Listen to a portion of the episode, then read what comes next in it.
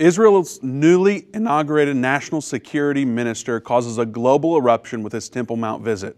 China and the United Arab Emirates requested that the United Nations have an emergency session to discuss Ben-Gvir's Temple Mount event. And did the Bible prophesy that these very things would develop into the Temple Mount being under international authority and managed under a peace plan? All of this and more today on the End Time Show.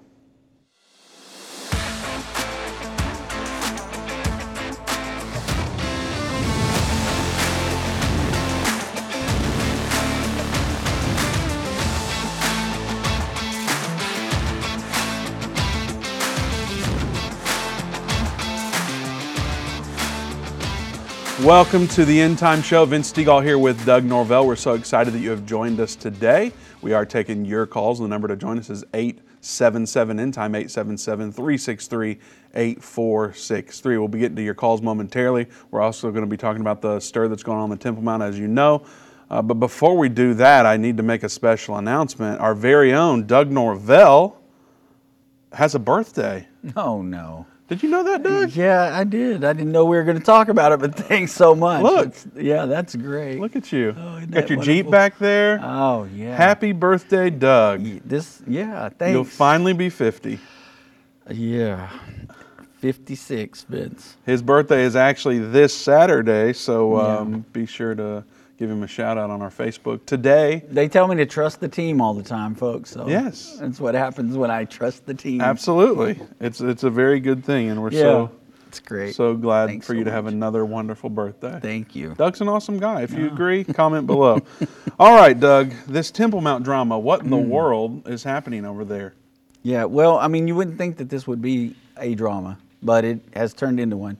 So, this visit by Ben-Gvir goes up on the Temple Mount, and all of a sudden everybody's up in arms about it because of the fact it's really more about who he's associated with, and he is part of the new government there in Israel that Netanyahu set up. Was that kind of what makes it special? Because there's Jews on the Temple Mount every day. Right, but yes, because of some of his affiliation with some rabbis that are kind of outspoken about the Temple Mount and what it means to the Jewish people. And plus, this gentleman is over the police, the Israeli police, who are over the Temple Mount. I mean, we have the Jordanian Waqf that control it as far as the Muslim side of things go, but the ones with the guns who really have the power and the authority up there are the Israeli police. Well, this gentleman is over the Israeli police, and so this visit for that and some of the comments that he's made to news media about Jews going up there on occasion and praying there on the Temple Mount. These things are the things, Vince, that's kind of causing heat to come down right now on Israel, and not just Israel, but the new government that Netanyahu set up. So that's why it's kind of a big deal. Just him going up there is not as much of a big deal as who he is in the Knesset and what he does. Well, I guess they're kind of looking at it like, okay, Benjamin Netanyahu's back. Right. This guy is new, and he's kind of making a statement. Yeah. And so what could follow? Right. Well, remember when Ariel Sharon went up during his tenure as prime minister and said, we will never give up this Temple Mount. It will always belong to Israel.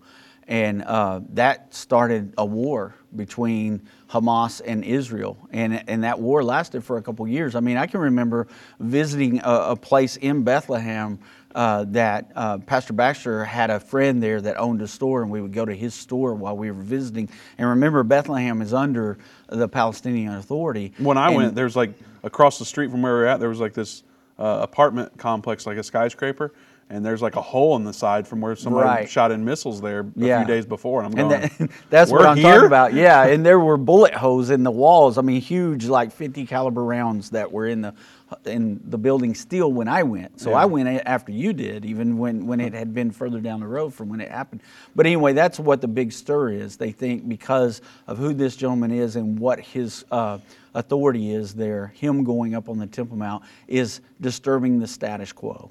Well, so we're talking about that too, and we take tours to Israel, so that's kind of weird for us to talk about this and the fact that we're going to take a bus or two or three over to drive around in these places. So would you rather be out at night in Jerusalem or in South Dallas? Jerusalem, most definitely. What about, I've been out at night in Jerusalem, as a matter of fact. Jerusalem or Chicago? Jerusalem. Okay, so we're talking about this stuff because it is a reality, but as far as the level of concern and danger, it doesn't appear to be there. No. And, I mean, one of the things that people need to understand, too, Vince, is that the Palestinians, just as well as the Israelis, realize what terrorism is to them. True. So, yes, they'll have clashes occasionally because of things like this. But the things that are happening now, the reason why it's kind of a big deal to us, being a prophecy ministry, is because there are things that we're seeing in some of these articles we're going to share with people that are setting up the foundation for what we know is going to happen in the final 7 years. And so it's exciting to see some of this stuff. If I were in Israel right now, would I be feared for my life? Absolutely not. It's not. There's not that big of a deal going. Now, there were some shots done from Gaza, from the Gaza Strip into what would really be, I guess, Western Israel. And it didn't even make it into Israel. It actually crashed in Gaza, and they shot one missile off in retaliation for this visit to the Temple Mount. And actually, we've had groups there when these type of dangerous... when this has occurred, and our groups were nowhere near that because we're typically not in those places. Right. However, like in Jericho, there was some hostility there in that time that was alarming, but it is extremely safe. I walked around very late at night and went down to Ben Yehuda Street, and the night that everyone's breaking the Sabbath, and we're having a good time down there.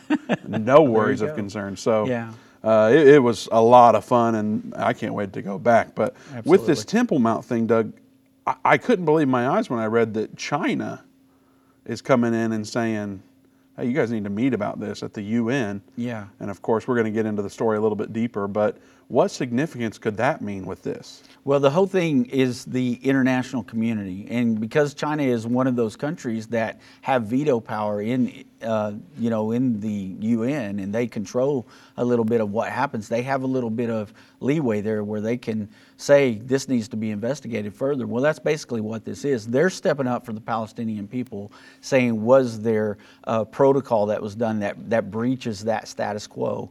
And so to see someone like China doing this, the Palestinians are always reaching out to their allies and trying to pull bigger powers in so that they have a little bit more authority there. And I think we've seen in the past few years, Vince, we've seen the UN and the international community give a little bit more leniency toward the Palestinians. I mean, they don't even call the Temple Mount the Temple Mount. They call it by its Arab name. And so there's other places where we've talked about this in the past where they've called them by Palestinian names and not necessarily the Jewish names. Even in places where some of the Jewish patriarchs are buried, they call them by their Palestinian or their Muslim name and not by the Hebrew names for those areas. You look like you were going to say something. You decided not to. Well, there it is. You're waiting for the music. Well, I am waiting for the music, and we'll be right back and talk a little bit more about this. There you go.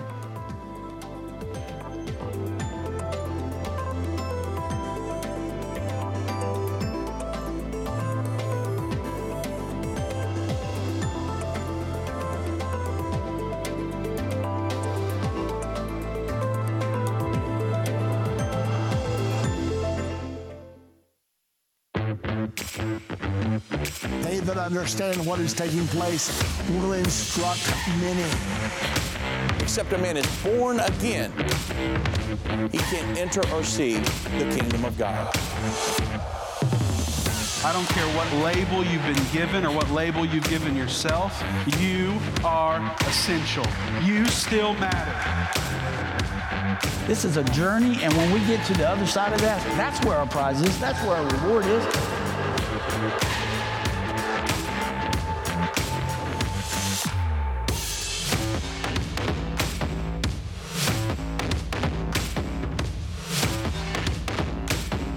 End time is not going anywhere.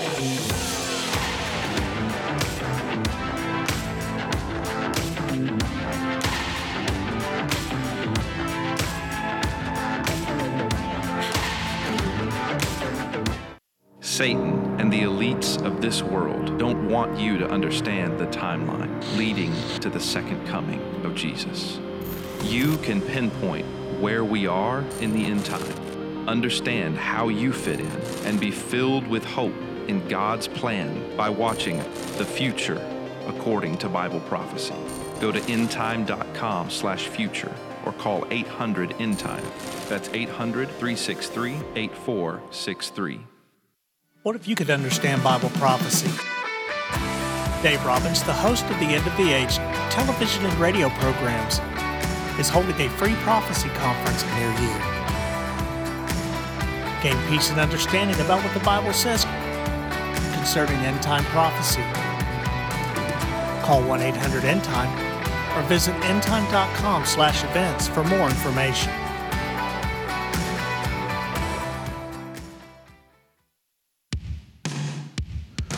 Welcome back to the End Time Show. Vince Stegall here with Doug Norvell. We're taking your calls. The number to join us is 877-END-TIME, 877-363-8463. Before we get into the show any further, I want to tell you that Dave and Jana Robbins will be in Garland, Texas on January 14th and 15th. I will be there with my family. A number of the End Time team will be there. Doug, I don't know if you're going to make it or not, but what do you think? There's a possibility I may be there on Saturday. Okay, maybe a surprise appearance from Doug and Tina, but a number of our team members will be there, and so we would invite you to come out and join us for actually the very first conference of 2023. You can learn more about the venue and the times, and everything you need to know is at endtime.com/events. I know Dave is releasing a brand new lesson called Understanding the End Time. It's an overview of the new 14 lessons that will be coming out soon. So it's definitely something that you don't want to miss. It won't be streamed anywhere online. It's totally available only if you're there in person here in the Dallas area. So go to endtime.com/events to learn more. I guess I should also say that's Saturday night and Sunday night, but Dave is also preaching in their morning services at 9 and 11 on Sunday. So that's not a prophecy conference. They'll have a regular service and Dave will be preaching. So you have four opportunities, 6 p.m. Saturday, 9 a.m. Sunday, 11 a.m. Sunday, and 6 p.m. Sunday. So be sure to come out and see us all. We would love for you to join us. Again, we're taking your calls at 877-END-TIME today, 877-363-8463. Now, Doug, we're talking about the Temple Mount and specifically this Temple Mount war in Israel that will occur.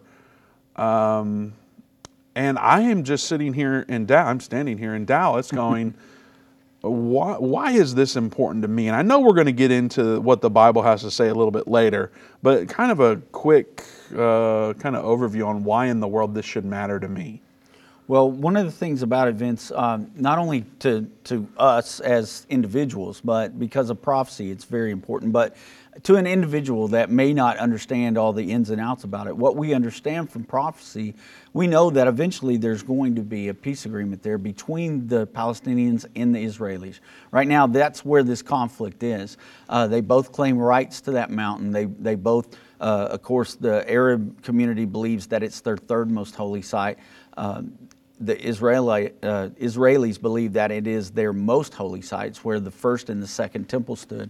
And so we know that in the future it's going to be a sharing arrangement because we have scripture that we'll talk about later that proves that. So that's a big deal to see anything like this. And just last year when we were on, you remember there was some fighting going on the Temple Mount. There were some Muslim folks who barricaded themselves in the Dome of the Rock area in the Al-Aqsa Mosque, and they had clashes with police, and I think a tree was set on fire up there and some things happened. So it got a little crazy back then just because of some Jewish people who went up on the Temple Mount and prayed. Because that's a big no-no right now.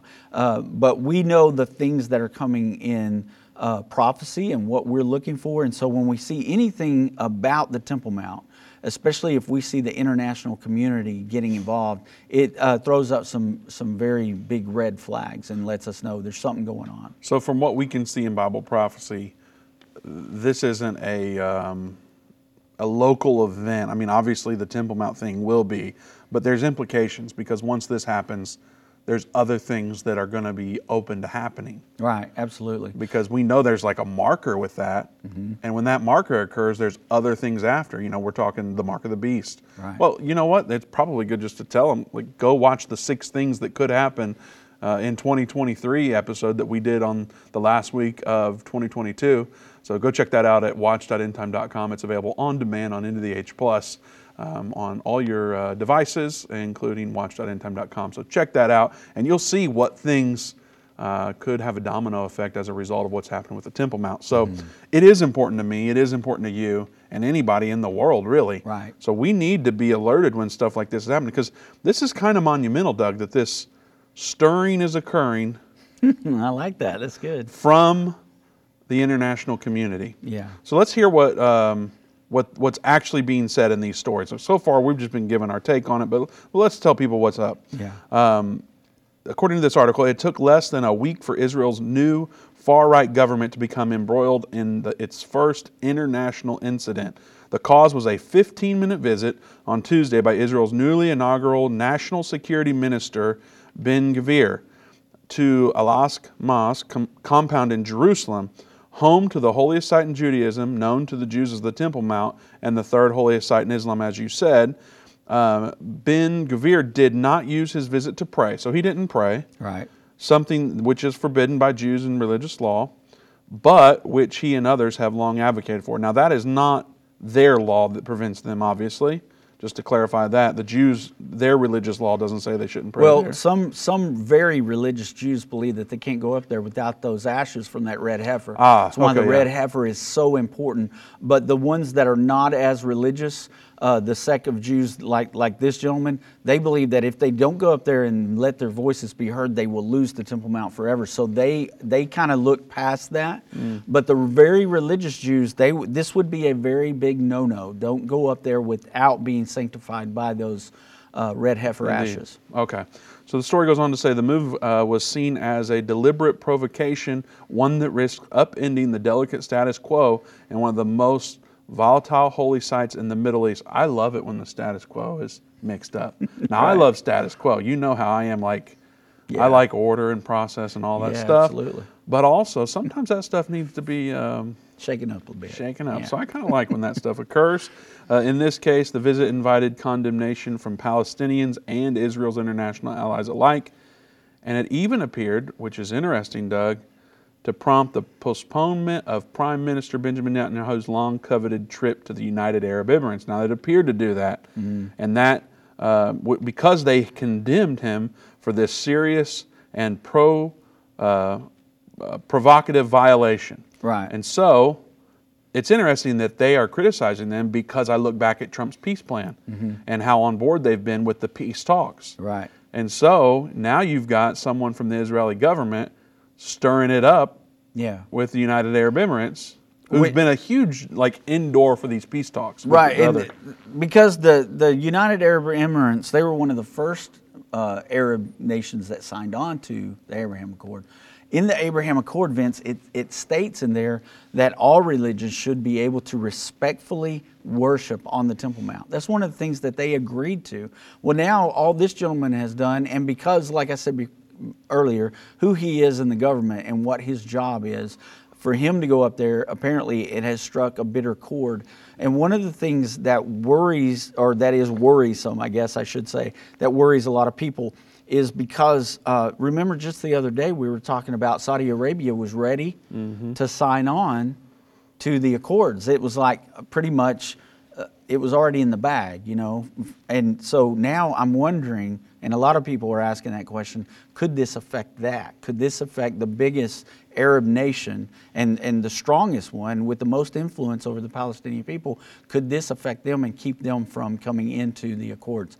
I definitely hope that isn't the case, but it could be. We'll just have to wait and see what happens there. Well, let's hear your take on it. The number to join us is 877-END-TIME, 877-363-8463. What do you think about the impact of this according to the peace plan that's kind of already been established and is growing? How do you think that will turn out? Give us a call and let us know. All right, Doug, this is talking about the status quo. It goes into that. So I'm looking at it going... What is this status quo with the Jews? What does that mean when we start talking about that? We are far removed from what's going on over there. And you know, we have somewhat of an idea because we've been there, but right. also, I mean, you're reading probably who knows how many dozens of hours a week about this kind of thing. Right. So you've got a pretty good handle on what this status quo actually is. So what is that? Yeah, so basically, Vince, when Israel took over the Temple Mount in 1967 in that war, when they captured the Temple Mount, and, you know, you hear the famous line, the Temple Mount is in our hands. When that happened, what happened after that to keep Israel from just going into a full-out war with all the Arab nations surrounding her, and probably the international community at that time too, they didn't just put the Israeli flag up there and say, this is ours now and no one can come up here but Jewish people. What they did was very diplomatically, they put that under the Jordanian government's control, as far as that's what we call the Waqf. So the Jordanian government really controls the Arab side of it and makes sure that none of the Jewish people that go up there are breaking the status quo. The status or quo. Even non-Jewish. Right. Because went up there, I remember on our trip, there was a girl who had on sleeves that were like, you know, middle of her bicep. Yeah. And they made her put a trash bag over like a shawl because they're like, you absolutely. Can't come up here uncovered. Yeah. She's not a Jew. She's an American tourist there. That's right. So they're like, you're not coming on over here with that. And that's definitely part of it because they're, you know, we know, especially from Iran and how strict their dress code is for women. There is a very strict dress code for women in the Muslim. Well, even men, like I don't think you can wear shorts up there, right? Mm-hmm. So no, you have can't. To wear pants. And I believe, if I'm not mistaken, I think women have to have skirts below their knees. Yes. And even better if their legs are completely covered. So they don't even like that. So that's one of the things. The other thing, the big thing, is that you can't go up there and pray. Anybody that is not Muslim cannot go up on the Temple Mount and offer prayer at the Temple Mount. We had a gentleman in our group that he bent down and kissed the ground. There are always those people. We thought that he was going to get thrown in jail, but I mean, they really went crazy over that. But so you don't do those things unless you're a Muslim. So that's the status quo. It is an area that where only Muslims are allowed to pray. Now, in the past few months, we've seen people go up there and pray, and that's one of the things that Gvir said to the media. He said, you know, Jews have been allowed to come up here and pray in some incidences, as long as they didn't cause a scene doing it. So we've seen people go up there and pretend to be on their cell phone, but they're really praying. We've seen people go up there and drop coins on the ground and bend over to pick them up and pray as they're picking up their money. So we've seen. I prayed people, when I went up. Well, no, yeah. I didn't feel like I had to bend or do anything special. I'm doing this like I'm talking to you. You know, I'm walking around looking like.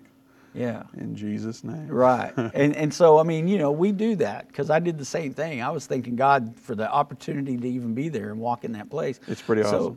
So, you know, but that's what the status quo is. And so they're saying that Gvir broke the status quo by going up there and making some of the statements he made. He didn't pray. He just went up there and basically said, we will not yield.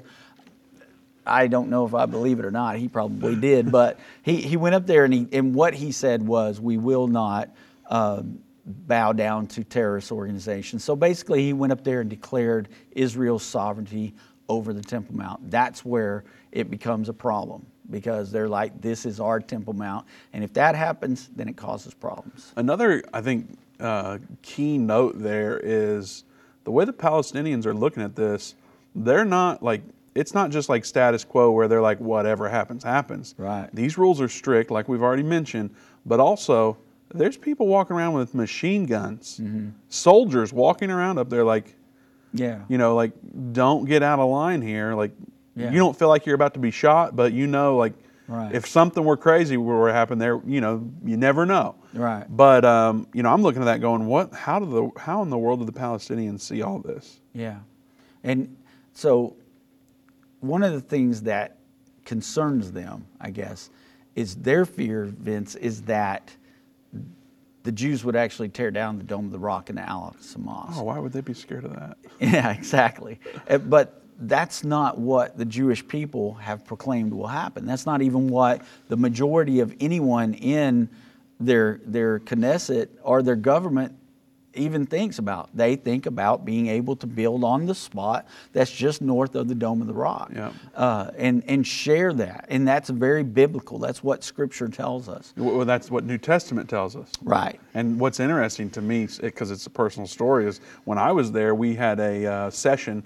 So like after dinner, they'll bring people in. You know how it goes, but we'll bring special people in to speak to our group on the tour. Right. And we brought in Rabbi Yehuda Glick, who is internationally known at this point. He's been shot. I think he was shot last year. Mm-hmm. He's alive, but he was shot, and he was head of the Temple Institute then. Right. Knowing that he doesn't read the New Testament, I asked him about that. I'm like, okay, if you could build the temple, but you wouldn't have an outer court. Right. Being over the Temple Institute, because they're proclaiming, we have everything ready to go. Mm-hmm. And they list everything that they should have, and they've got it ready. All they have to do is have a green light to go do it. So I'm like, if you could go do it now, but say no outer court, would you do that? And he looked at me and said, absolutely, we would do that. Yeah. But knowing the Jews, we would eventually want to have our outer court. But if all we could do is do everything but the outer court, we would do it in a heartbeat. And I'm going, yeah. They really are on board with this. They really are. And you know, the guy's the head of the Temple Institute. Yeah, absolutely. And not only that, he was in Knesset. That when he got shot, yes. He was actually part of the Knesset. Yeah. Well, what's that? For people that don't know, that's their government. That's the government they formed. So it would be like a Biden admin official. Yeah, somebody in Congress saying, yeah, we'd absolutely do that. Yeah. So the other thing that's very important to the Palestinians, not just that those two sites are preserved there, but they believe that they need to have statehood there, and they believe that they need to have... You're talking about Palestinians. Yeah, the Palestinians should have a statehood there, and that they should have half of the city of Jerusalem, including the old city. And so that's what they want. So they think if they have this status on the Temple Mount, then they still have a shot of being able to have half of Jerusalem as their capital. So that's where the big thing, you start seeing talk like this. Now, this article actually mentions that's one of their aspirations. So when you see things like that, then you start saying, okay, this is prophetically linked. And that's what we're seeing. And we'll talk about that prophetic link on the other side of the break. You like this new music, Doug? Oh, man, it is jazzy. Some of it's right up your alley. I can see you jamming in the Jeep. I'm telling you. All right. Well, don't forget, give us a call. 877-END-TIMES, the number to join us, 877-363-8463. We'll be right back after this break.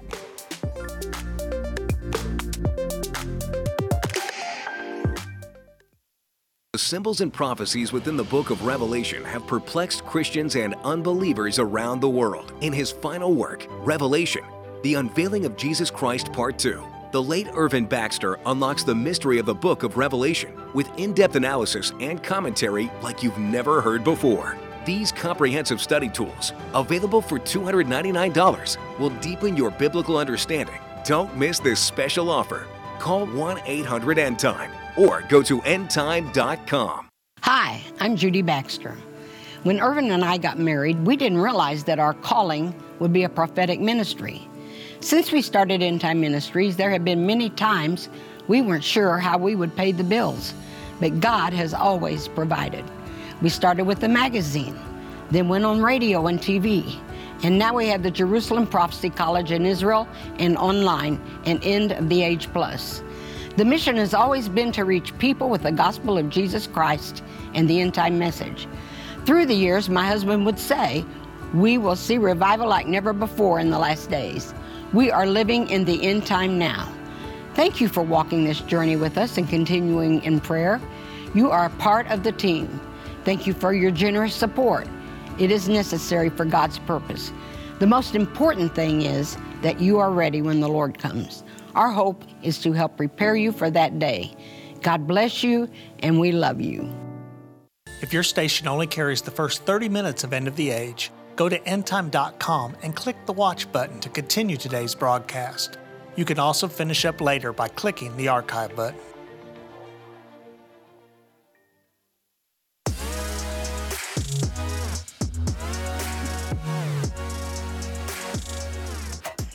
Welcome back to the End Time Show. Vince Stegall here with Doug Norvell. We're taking your calls at 877-END-TIME, 877-363-8463.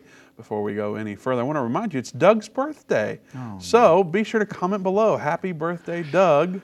You know, Doug, one of the reasons for this updated music is because I thought, you know, if we could get this updated music in, maybe Doug would do that dance that I was requesting a long time ago. No, that's not happening. And it's not really part of the reason, but nonetheless, we can have some fun with it. Yeah. So, wish Doug a happy birthday. We're so excited that Doug is having another healthy year. No, yeah, thank you very much. I appreciate it. Are you telling your age? 56. 56, all right. Well, there it is. Wish him a happy birthday. Also, don't forget, we'll be in Garland, Texas, which is here in the North Dallas area. Saturday, let me see, I've already forgotten the date, I'm sorry. Saturday, January 14th, Sunday, January 15th, Saturday nights at 6 p.m. Dave's preaching in a regular worship service at 9 a.m. and 11 a.m. And then we'll have another prophecy conference Sunday night at 6 p.m. So be sure to come out. A lot of the End Time team will be there, all our families. Dave and Jana and Doug and myself, our wives will be there. And so come out. We would love to meet you there. Go to endtime.com/events to learn more, or you can give us a call at 800-END-TIME. Again, to give us a call to be on the show today, the number is almost the same. It's 877-END-TIME, 877-363-8463. We'll be getting to some of our calls here in a moment. But before we do, Doug, it's really important, I think, for us to talk about why we're talking about this war, the Temple Mount war in Israel. Yeah. And this is really are there going to be cannons and bombs that are launched from this war?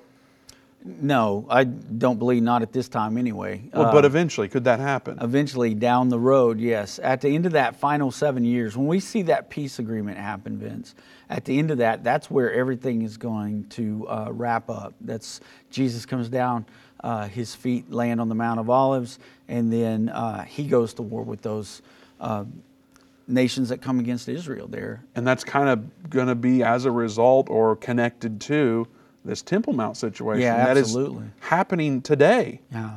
So, I mean, I know that's a quick version of why it's important to Bible prophecy, but Let's hear the longer version. So the longer version, of course, we read the scripture all the time, but I'll give you the scripture and you can look it up. We don't have a lot of time to go into it today, but Daniel 9:27 lets us know that there's going to be a confirmation of a covenant there. That covenant is actually the peace agreement between the Palestinians and the Israelis. People ask us all the time why the Abraham Accord was not the peace agreement that we're looking for in Daniel 9:27. The reason is because it didn't involve Palestine and Israelis.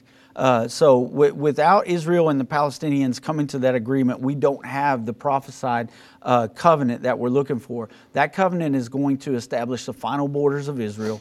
It's going to establish a Palestinian state, and it's going to give a sharing arrangement of that Temple Mount. The Antichrist shows up in the middle of that final 7 year period, in the middle of this peace treaty, and he stops the daily sacrifices because they'll be started up with the temple, and he sets up the abomination of desolation.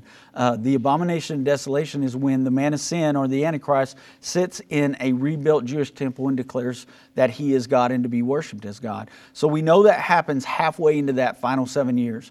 Matthew 24 15 through 21 lets us understand that when you see that event, that abomination, desolation that Daniel speaks of, that's going to cause the Great Tribulation. And it tells people specifically in the area of Judea, which we know will be the Palestinian state. They're going to give Judea, what is considered the West Bank, they're going to give that to the Palestinians, allow the Israeli settlers living in that area to remain under a Palestinian authority. And that's where the tribulation will begin. Something about what the Antichrist declares at the abomination and desolation will start the tribulation, and it will be those Jewish people living in the settlements that will be the first ones to fall victim to the Great Tribulation. So this peace plan that's coming, it hasn't been signed yet. Right. Is that true? Well, that part, the one that we're looking for, has not. Now, not to confuse everybody, because we do have the Abraham Accord that's in place, where Arab nations have come in and they've had normalization of their economies and everything with Israel. So they're actually partnering together with Israel for all kinds of industry, medical purposes, tourism, everything. So they're normalizing their relationship with Israel. But the Palestinians have not signed on. That's an interesting point that can be overlooked. Yeah. That relationship is being normalized. Right. And so... because prior to this, you couldn't have anything to do with Jewish people if you were a Muslim. It's a warm-up for what's to come. Right, absolutely. And so also interesting in that is we've talked about the red heifers here. Mm-hmm. That's in the works. Right. I think if I'm remembering correctly, you'll have to correct me, Doug, the end of this year, those red heifers are going to be either at the appropriate age or a month or so away. Yeah. So they're going to be at the real close to it, if not there, at the end of this year. Right. And would be able to be sacrificed. Yeah. Which would purify the temple, like you talked about, yeah, from their perspective, and allow them to go do these things. And like we've talked about, when that happens, it seems like the pedal would be to the metal on getting that temple built. Absolutely. Not to mention, you know, with somebody like Netanyahu in there, mm-hmm, he's kind of like a Trump figure. Yeah, he is. He is going to be gung-ho about that as well. Mm-hmm. So, and so is this gentleman that went up to the Temple Mount. Clearly. Yes. He's making his stance known very clearly. Absolutely. And so we see all these things coming together to paint this picture of what the Bible's been telling us all along. Yeah. And you know, we talked about the culmination of all this. Whenever this happens at the end of the final 7 years, it'll be a battle for Jerusalem, for the capital. The Bible says in Zechariah 14, 1 and 2, that half of the city shall fall. So it lets us know that Israel controls Jerusalem all the way up until the Battle of Armageddon. But that's going to be one of the things, the way that we've always looked at it, is that it's probably one of those things that they'll say, we'll get this peace agreement done, but we'll come back to the status of the capital, 7 years down the road. Yeah. And Israel, when we get there, will be like, we're not giving it up, and we have the Battle of Armageddon happen. So perhaps. Yeah. Now, I'm looking at all this, and I'm wondering, where does the Great Tribulation fall? Because we're saying that this Temple Mount thing kind of is a domino effect for a number of other events. Right. Does that happen before this Temple Mount becomes shared, after it? Do we know when it happens? Yeah, so we know because of what it tells us there in Daniel 9:27, in the middle of that final 7 years. So when we see this peace agreement, that 7 years starts. That Antichrist. Now, is it true that we may not really know the exact day that that's signed initially? Right. Okay. We may not know for sure, but we'll know when we start hearing, hey, they've come to an agreement, so we'll know we're within that period. And we'll have the agreement to read. It's not like, right, rarely is that stuff kept under wraps anymore. Right. Well, like the Abraham Accords, it was all made public. I mean, you could go on, WhiteHouse.gov, and check it out. And they had those 5 things. They had 4 of the 5 things that the Bible says would be in that peace plan. Absolutely. But that peace plan never was implemented. Right. Now, they can build off of that. That's the thing. And that's where people always are like, well, that makes Trump the Antichrist. Well, no, it doesn't. But he's laid a foundation for this peace treaty to be done. And remember, Daniel 9:27 says that the Antichrist will make a covenant with many. There's going to be a lot of people involved. That's what we're seeing right now. The international community is getting involved in this. And so that's one thing that we've seen would come up, that the international community would have a big role to play in this. And of course, if you're the Antichrist, you're in charge of this international community at the time that he'll be revealed. And so there's going to be a huge international community, world government presence there on that day. So when's the Great Tribulation happen? It happens in the middle of that final 7 years, when you see the abomination, desolation, the Antichrist revealed, and then it says that this immediately causes that Great Tribulation. It says that people that are living in Judea shouldn't even go back to their house to get their clothes or anything. They should just run for safety. So we'll see the Temple Mount built. We'll see then the temple, that will happen, because he's going to stand up there. Absolutely. And then 3.5 years after that is when the Great Tribulation begins. Okay, maybe. Is that right?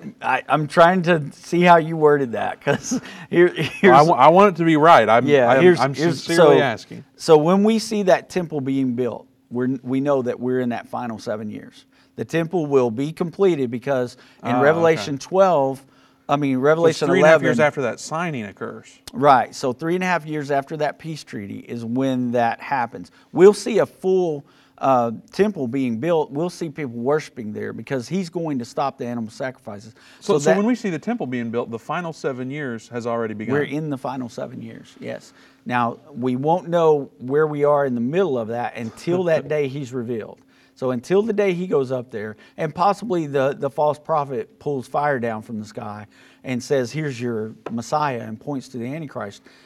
A lot of people will be fooled by these things, but there's going to be that abomination and desolation, and I believe it'll be very publicized because look at how things are now. It'll be streamed live everywhere. Absolutely. I mean, TikTok, you know, all them things that y'all talk about all the time that I know nothing about. All those things, it'll be on there. So the rapture will have already happened? Nope. Well, what about the Great Tribulation? Great Tribulation happens, it starts at that 3.5 years. 3.5 years later, what does Matthew 24:29-31 tells us? That immediately after the tribulation of those days. Now we know the tribulation. The rapture's at the end of all that. Absolutely. The end of the final 7 years. That's not what most people say. No. And we know that the tribulation is 3.5 years because it tells us over and over in the Bible. It tells us in times and the dividing of time. It tells us 42 months in another section in Revelation 13. In Revelation 12, it says 1,260 days. So all those add up to 3.5 years. And a lot of people want to say, well, in a year or a day to the Lord, like 1,000 years and things like that, and 1,000 years to a day and things like that. No, this tells us the number of days, and it tells us the month, and it tells us times, and dividing of time. It's actual days like we would count them. Interesting stuff, Doug. Yeah. It is quite important to Bible prophecy and to everyone in the world. Yeah, absolutely. So we need to know about these things, and that's why we're bringing it up to you today. Mm-hmm. We'll be getting to our calls after the break, so we'll get to John in Tennessee when we come back from the break. So there are open lines that you can join us at. 877 End Time's the number to call, 877-363-8463. Now, Doug, we're not up to a break yet, but I didn't want to bring John in, and he didn't have time to ask his question. So the world government has gotten involved with what has happened here. Yeah. What's that about? Well, that's a huge development as well, because now we see that the UN Security Council will be meeting today, actually is the day they're going to meet, discussing what happened in Israel. So we may be beginning to see a shift there, Vince. The Bible kind of tells us some things, but we get even more information from history, and we'll talk about that a little bit after the break, but we understand that there's going to be an international security over that Temple Mount, that it'll be placed under an international community hands. And we can look right now and know that there are a few of these international communities in place. Yeah, absolutely. The UN, World Economic Forum. Mm-hmm. Are there any others? Yeah, the EU also. I mean, all these are like a big development in world government. And so we're watching that world government kind of come together right now. It's getting real, Doug. Yeah. All right, give us a call, 877-END-TIME, 877-363-8463. We'll be right back after this break.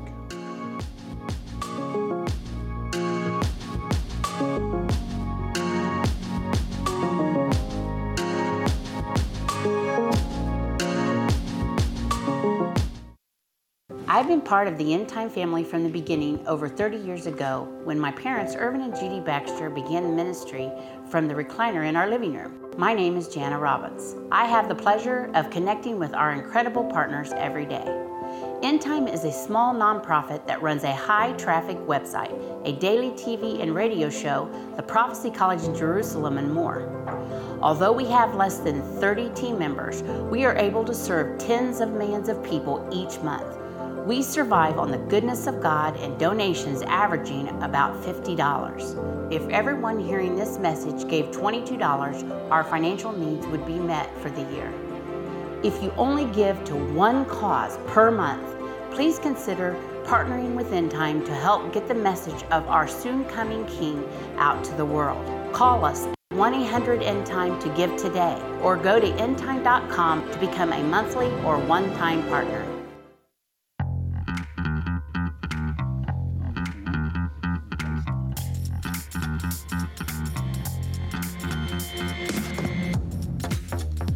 Welcome back to the End Time Show. Vince Stegall here with Doug Norvell. Open lines at 877-END-TIME, 877-363-8463. We'll be getting to the phones here in a minute. Before we do, Doug, we were talking about before the break at the how the world government's getting involved with this. Mm-hmm. And so we kind of need to wrap that up before we go to the phones. Yeah, and so we have an article there. Really not a lot of time to read that article, but they're meeting today, Vince, to discuss this matter. It's not like they're really going to have anything that they can do about it right now, but they're going to discuss it and decide, you know, like the UN does, they come up with these, you know, their own little rules where they tell Israel what they got to do, and Israel hardly ever does it. They love it when you refer to them that way, their own little rules. Yeah, but they... Because the Bible says that in the end time they'll have great iron teeth, but right now they really don't have the teeth to enforce these things that they try to... Yeah, because the U.S. just vetoes it or something. And right. Now, in this particular case, though, the U.S. is on board with this. They're upset with the Israeli government. It also says that Great Britain and France are also upset about this. So it's kind of a huge deal because of how many... countries are involved in being upset. We know Great Britain is the lion. We know France is the wings on the back of that leopard. The symbol for France is a rooster. That four-headed leopard in Daniel has wings of a fowl on its back. We believe that to be France. And France and Germany are allies, very close allies, and connected basically. I was going to say at the hip, but in this case, I guess at the back. But anyway, they all believe, you know, that they can do something about this situation. The interesting thing about this, and this is the last thing that I'll cover before we go to the phones, because I just want this to be known to people, is one of the reasons why we believe that it'll be placed under an international community, that authority over the Temple Mount, and then they'll be the ones that enforce the law there. Right now, like we said, we have the Jordanian Waqf, the Muslim Waqf, that are kind of the ones that are up there watching everybody. But then there's also the Israeli police. They're the ones with the blue uniforms and the machine guns, mm-hmm. or sometimes green uniforms and the machine guns. Almost like this blue here. Yeah. And so they are up there. But what the international community wants to do is to take over that. And this was actually introduced during the Camp David Accords when Bill Clinton was in... the presidency, and he had Yasser Arafat and Ehud Barak at Camp David in 2000. They had these talks, and they were talking about the Temple Mount. Of course, Yasser Arafat, he said that they could never give up the Temple Mount. Barak said they could never give up the Temple Mount. Well, President Clinton said, well, why not just share it? And they said that could never happen because you couldn't get Jews and Muslims on the same 34 acres without having a war. Well, then they said, well, there is a way. I think Barack was the one that came up with this solution. He said, why not place it under the international authority of the UN? Makes sense. Yeah, and so this has been a template ever since then for a future peace agreement that it would be placed under international community. So that's why we see that. There's also some scripture that kind of leads us to believe that that's going to happen. But we've got Revelation 11:1 tells us about the sharing of the Temple Mount, that there will be a Jewish temple there. John was told to measure the temple and the altar and the worshipers, but not to measure the outer court. It would be trodden down by the Gentiles. So that's how we understand there's a sharing arrangement. Daniel 11:45 tells us a very interesting thing, and we don't talk about this one a lot, but it says, and he, meaning the Antichrist, shall plant the tabernacles of his palace between the seas and the glorious holy mountain, and yet shall come to his end, and none shall help him. So we know that there's going to be an international presence there right outside of the holy mountain of Israel, which would allow for the Antichrist to be there when he is revealed in 2 Thessalonians chapter 2. We see that he's revealed where I talked about before in 3 and 4, where he proclaims that he is God and to be worshipped as God. So all these things are in Scripture, and we're watching it kind of play right now. We're watching it fall into place. So that's what makes it very interesting. And, you know, the really great thing about this is these articles are out there, and anybody can go and they can read these articles for themselves. And now, because of the knowledge you have from the scriptures we shared and some of the information today, you'll understand why these are prominent stories in Bible prophecy. It's coming together. Yes, sir. All right. All right. We have open lines at 877-END-TIME, 877-363-8463. Let's go to John in Tennessee. John, welcome to the End Time Show. Good afternoon to the two of you. Good afternoon, sir. It's nice to see you again, and nice to see that new set you've got there. Yes, and you know, to comment about the set, there's a number of technology upgrades that are still occurring, so thanks to everyone out there for being patient with us as we navigate growing pains. With that extensive technological upgrades, things are going to happen. Right. So people are going to have to sit back and wait a little bit till you get all the bugs ironed out. Yep. My question today, and I apologize for the voice. I've got some sinus things going on. It's very interesting to me that one of the first commands that God ever gave to the people when he let them into the new Holy Land was to run off everybody that was living there now. He hated them and defeating them until they screwed up, and he had to let them understand it was him running things. He hated them and defeating them. He allowed them to take over the land. But one of the first commands they ever broke was to just allow people to stay and to form friendships and arrangements with them. And as much as I've thought about it, tried about it, looked it up, I can never get any of the Jewish to give me any sort of justification for that, which gives me kind of a little problem that they might be willing to give up more than it looks like we're willing to give up to get this peace agreement going. Mm-hmm. And so I'm wondering if in your travels over there, have you ever heard anyone kind of back up the decisions made in the past about not taking out the Dome of the Rock and the Al-Aqsa Mosque when they captured the Holy Mountain and things like that? Because I really never heard anyone justify their actions. But I know it's God's plan, and it's following it to a T. Right. And all these things must happen. But it would be interesting to hear just exactly why they've done these things against his wishes so often. Whew. John, I don't know that we have the answer on that one. Yeah. It is kind of a left-handed. You know, good luck if you're trying to figure that one out. I can tell you a little bit about what I understand in modern time and what's going on now. Now, if we go back to the Old Testament, because, John, you know this is something that's been going on in the Old Testament forever. God told them from the get-go, when you come into the land, to drive them out. They never did, and the whole purpose of that, John, one of the reasons there was that God did not want them to intermingle with their religious beliefs. God, the one true God of Israel, was telling them, look, they have all these other gods, and I want you to destroy all that, get it out of your life. Kind of like what he tells us about having idols in our own life. He wants to be... Yes. The Lord of Lords and the King of Kings of our lives. When we accept Jesus Christ, he wants to be the Lord of our life. And so, you know, it's kind of the same thing. We deal with it on a modern day situation because we allow idols in our own lives. But the thing about 1967 is that when they took that Temple Mount back, there was a rabbi there, and he did want to blow it up. He had dynamite with him, and he wanted to blow up the Al-Aqsa Mosque and the Dome of the Rock. But he was not allowed to because the general there told him, I will put you in jail if you keep opening your mouth about this. And so he went away sad. The reason why is because they knew the international community would come down on them if they did that. And not only that, but they would be at world war with all the Muslim nations around them. Not that they hadn't come in and had a 6-day war and had a miracle occur. You know, God made a miracle happen there.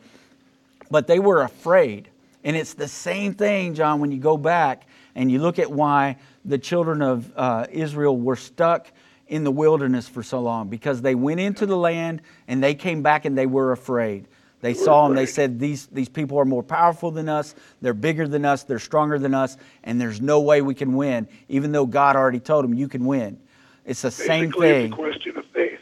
Yes, sir. Well, you know, Doug, this may be interesting for John as well, but we do believe, I believe our stance is they are going to give up more land than what it appears they would, because what's called the occupied territories, they're going to sign that away, and that's what's going to, that's what we read about in Matthew, where he's like, "Oh yeah, get out of Judea." Well, they're not supposed to give that away, right? But they do, and here comes part of the tribulation.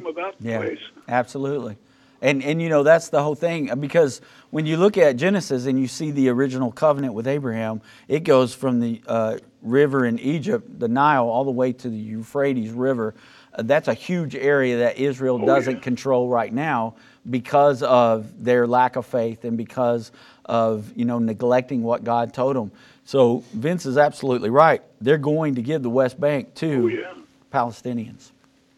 Well, I've had people tell me that, well, it's because of the secular rulers that have moved in and taken over a lot of the Knesset and stuff. And then I say to myself, but I haven't heard one of the rulers yet that was not in favor of building the third temple.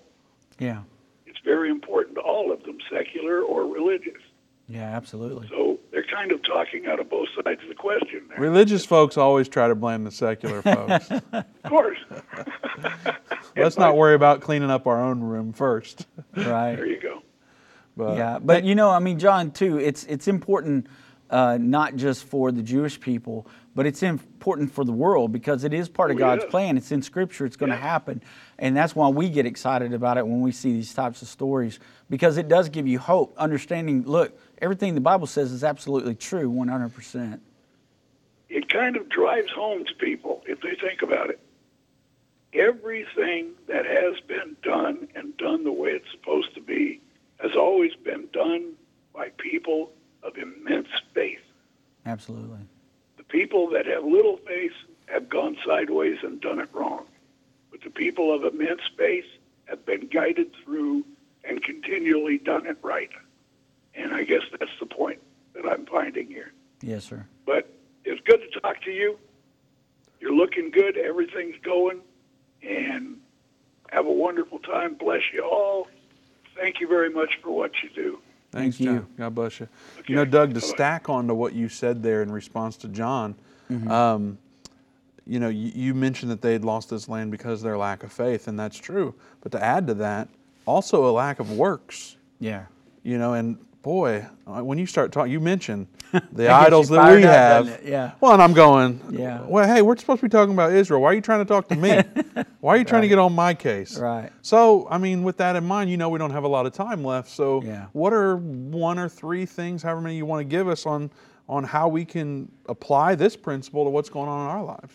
Well, you know, I mean, Vince, really, it goes back to what I was talking about a while ago.